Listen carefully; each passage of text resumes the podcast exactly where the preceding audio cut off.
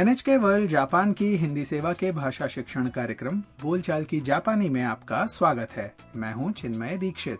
और मैं हूँ सुमिता भट्टाचार्य। जी तो आइए मज़े से सीखें जापानी भाषा। आज 25वें पाठ में अपनी तबीयत के बारे में बताना सीखेंगे।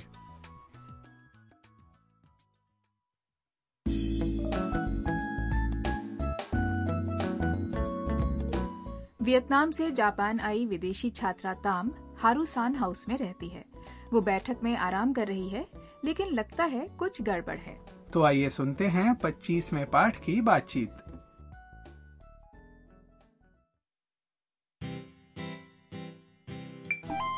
タムさん顔色が悪いですよどうしたんですか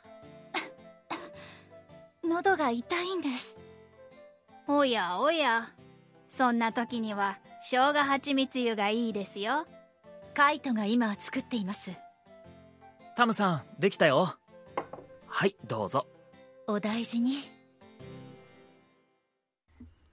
अब इस बातचीत को फिर से हर वाक्य के अर्थ के साथ सुनते हैं हारूजी में लगे सेंसर ने भांप लिया कि कुछ गड़बड़ है और उनके गालों पर हल्की नीली रोशनी टिमटिमाने लगी तो हारूजी ने ताम से पूछा タ ムさん顔色が悪いですよ ताम जी चेहरा मुरझाया हुआ लग रहा है どうしたんですか क्या हुआ ताम ने खांसते हुए जवाब दिया 喉が痛いんです गले में दर्द है तब हारूजी ने कहा おやおや ओह फिर हारूजी ने ताम को सलाह दी そんな時には生姜蜂蜜湯がいいですよ ऐसे समय में अदरक और शहद वाला गर्म पानी अच्छा रहता है उसके बाद मिया ने कहा काइटो गा इमा काइटो अभी बना रहा है। फिर काइटो ताम के लिए अदरक और शहद वाला गर्म पानी लेकर आया। ताम-सान देकिता ताम बन गया। हाय दोजो ये लो। उसके बाद मिया ने ताम से कहा ओदाइजी ने। अपना ध्यान रखो। अदरक और शहद वाला गर्म पानी। बनाने के लिए कद्दूकस किए हुए अदरक को शहद के साथ गर्म पानी में मिलाया जाता है। ये माना जाता है कि इसे पीने से गले के दर्द और खांसी से राहत मिलती है। इसे पीकर ताम को अच्छा लगेगा।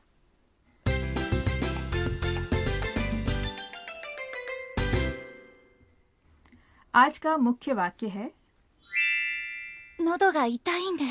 यानी गले में दर्द है।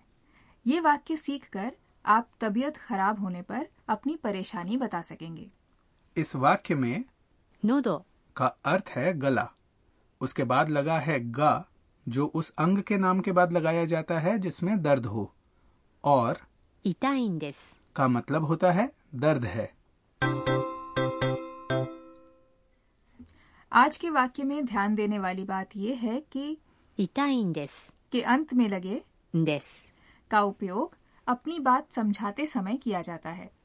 इसलिए किसी को अपनी तबीयत के बारे में बताते समय भी वाक्य के अंत में लगाते हैं です痛いんです में पहले आया है ई विशेषण 痛い यानी दर्द होना और उसके बाद लगा है です आज की बातचीत में ताम इस वाक्य की मदद से हारूजी को अपनी परेशानी समझा रही है तो आप भी सुनिए और साथ साथ बोलकर उच्चारण का अभ्यास कीजिए 痛いんです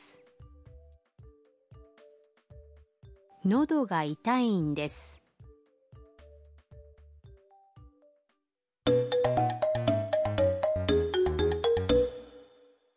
अब एक छोटी सी बातचीत सुनते हैं जिसमें कोई अपनी तबीयत के बारे में बता रहा है どうしたんですか頭が痛いんです熱があるんです और अब समझ लेते हैं इसका अर्थ। पहले महिला ने कहा दोस्त का क्या हुआ? कोई परेशान दिख रहा हो तो उसकी समस्या पूछने के लिए इस वाक्य का उपयोग करते हैं। ये पूरा वाक्य एक साथ याद कर लीजिए। जवाब में पुरुष ने कहा अतामा का इता सिर में दर्द है। अतामा का मतलब है सिर इसलिए अतामा का इताई का मतलब हुआ सिर में दर्द है।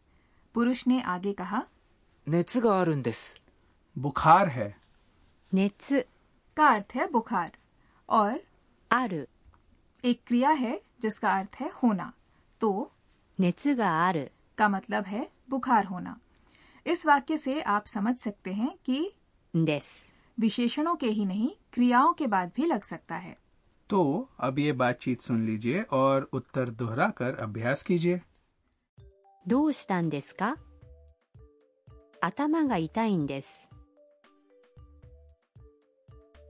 熱があるんです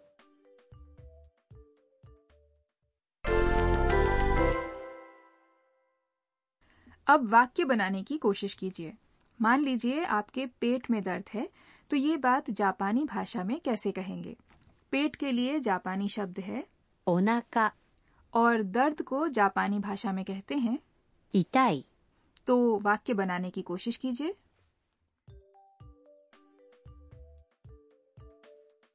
お腹が痛いんです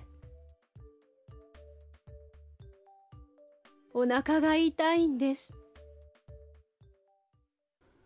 अब मान लीजिए कि बहुत देर तक किसी वाहन में बैठे बैठे आपको आपकी तबीयत खराब लग रही है तबीयत खराब लगना को जापानी में कहते हैं 気持ちが悪い तो अपनी बात जापानी भाषा में समझाने की कोशिश कीजिए 気持ちが悪いんです。気持ちが悪いんです。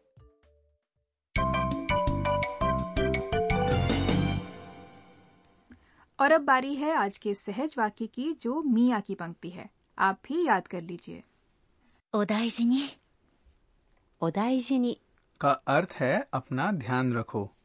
अगर कोई बीमार हो या किसी को कोई चोट लगी हो तो आप फ़िक्र दिखाने के लिए इस वाक्य का उपयोग कर सकते हैं। इससे आप ये आशा व्यक्त कर सकते हैं कि वो व्यक्ति आराम करके जल्दी ठीक हो जाए। अब इस वाक्य को विभिन्न लोगों की आवाजों में सुनते हैं। ओदाइजिनी। ओदाइजिनी। ओदाइजिनी। और अब एक बार फिर से सुन लेते हैं आज की बातचीत। タムさん顔色が悪いですよ。どうしたんですか？喉が痛いんです。おやおや。そんな時には生姜蜂蜜湯がいいですよ。カイトが今作っています。タムさん、できたよ。はい、どうぞ。お大事に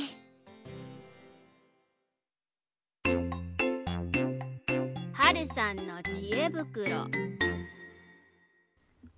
अब बारी है हमारे अंश हारू जी की सलाह की जिसमें आज हम बता रहे हैं कि अगर आप जापान में बीमार हो जाएं तो क्या कर सकते हैं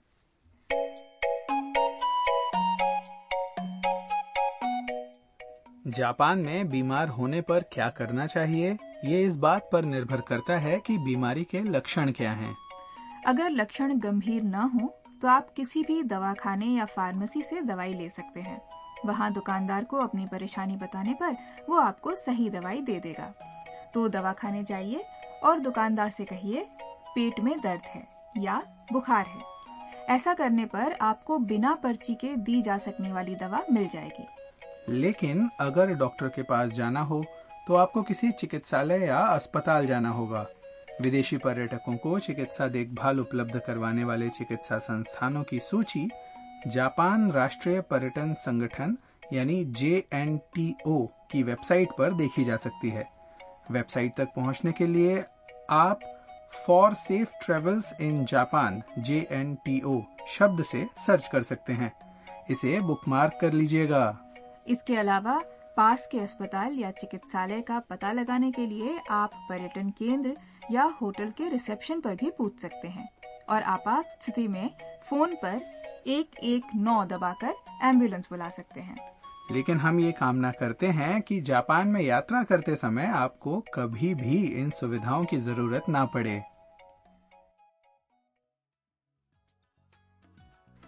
दोस्तों आशा है बोलचाल की जापानी का आज का पाठ आपको पसंद आया होगा। अगले पाठ में ताम अपने दोस्तों के साथ साकुरा, यानी चेरी के फूल देखने जाएँगी। तब तक के लिए, सायोनारा।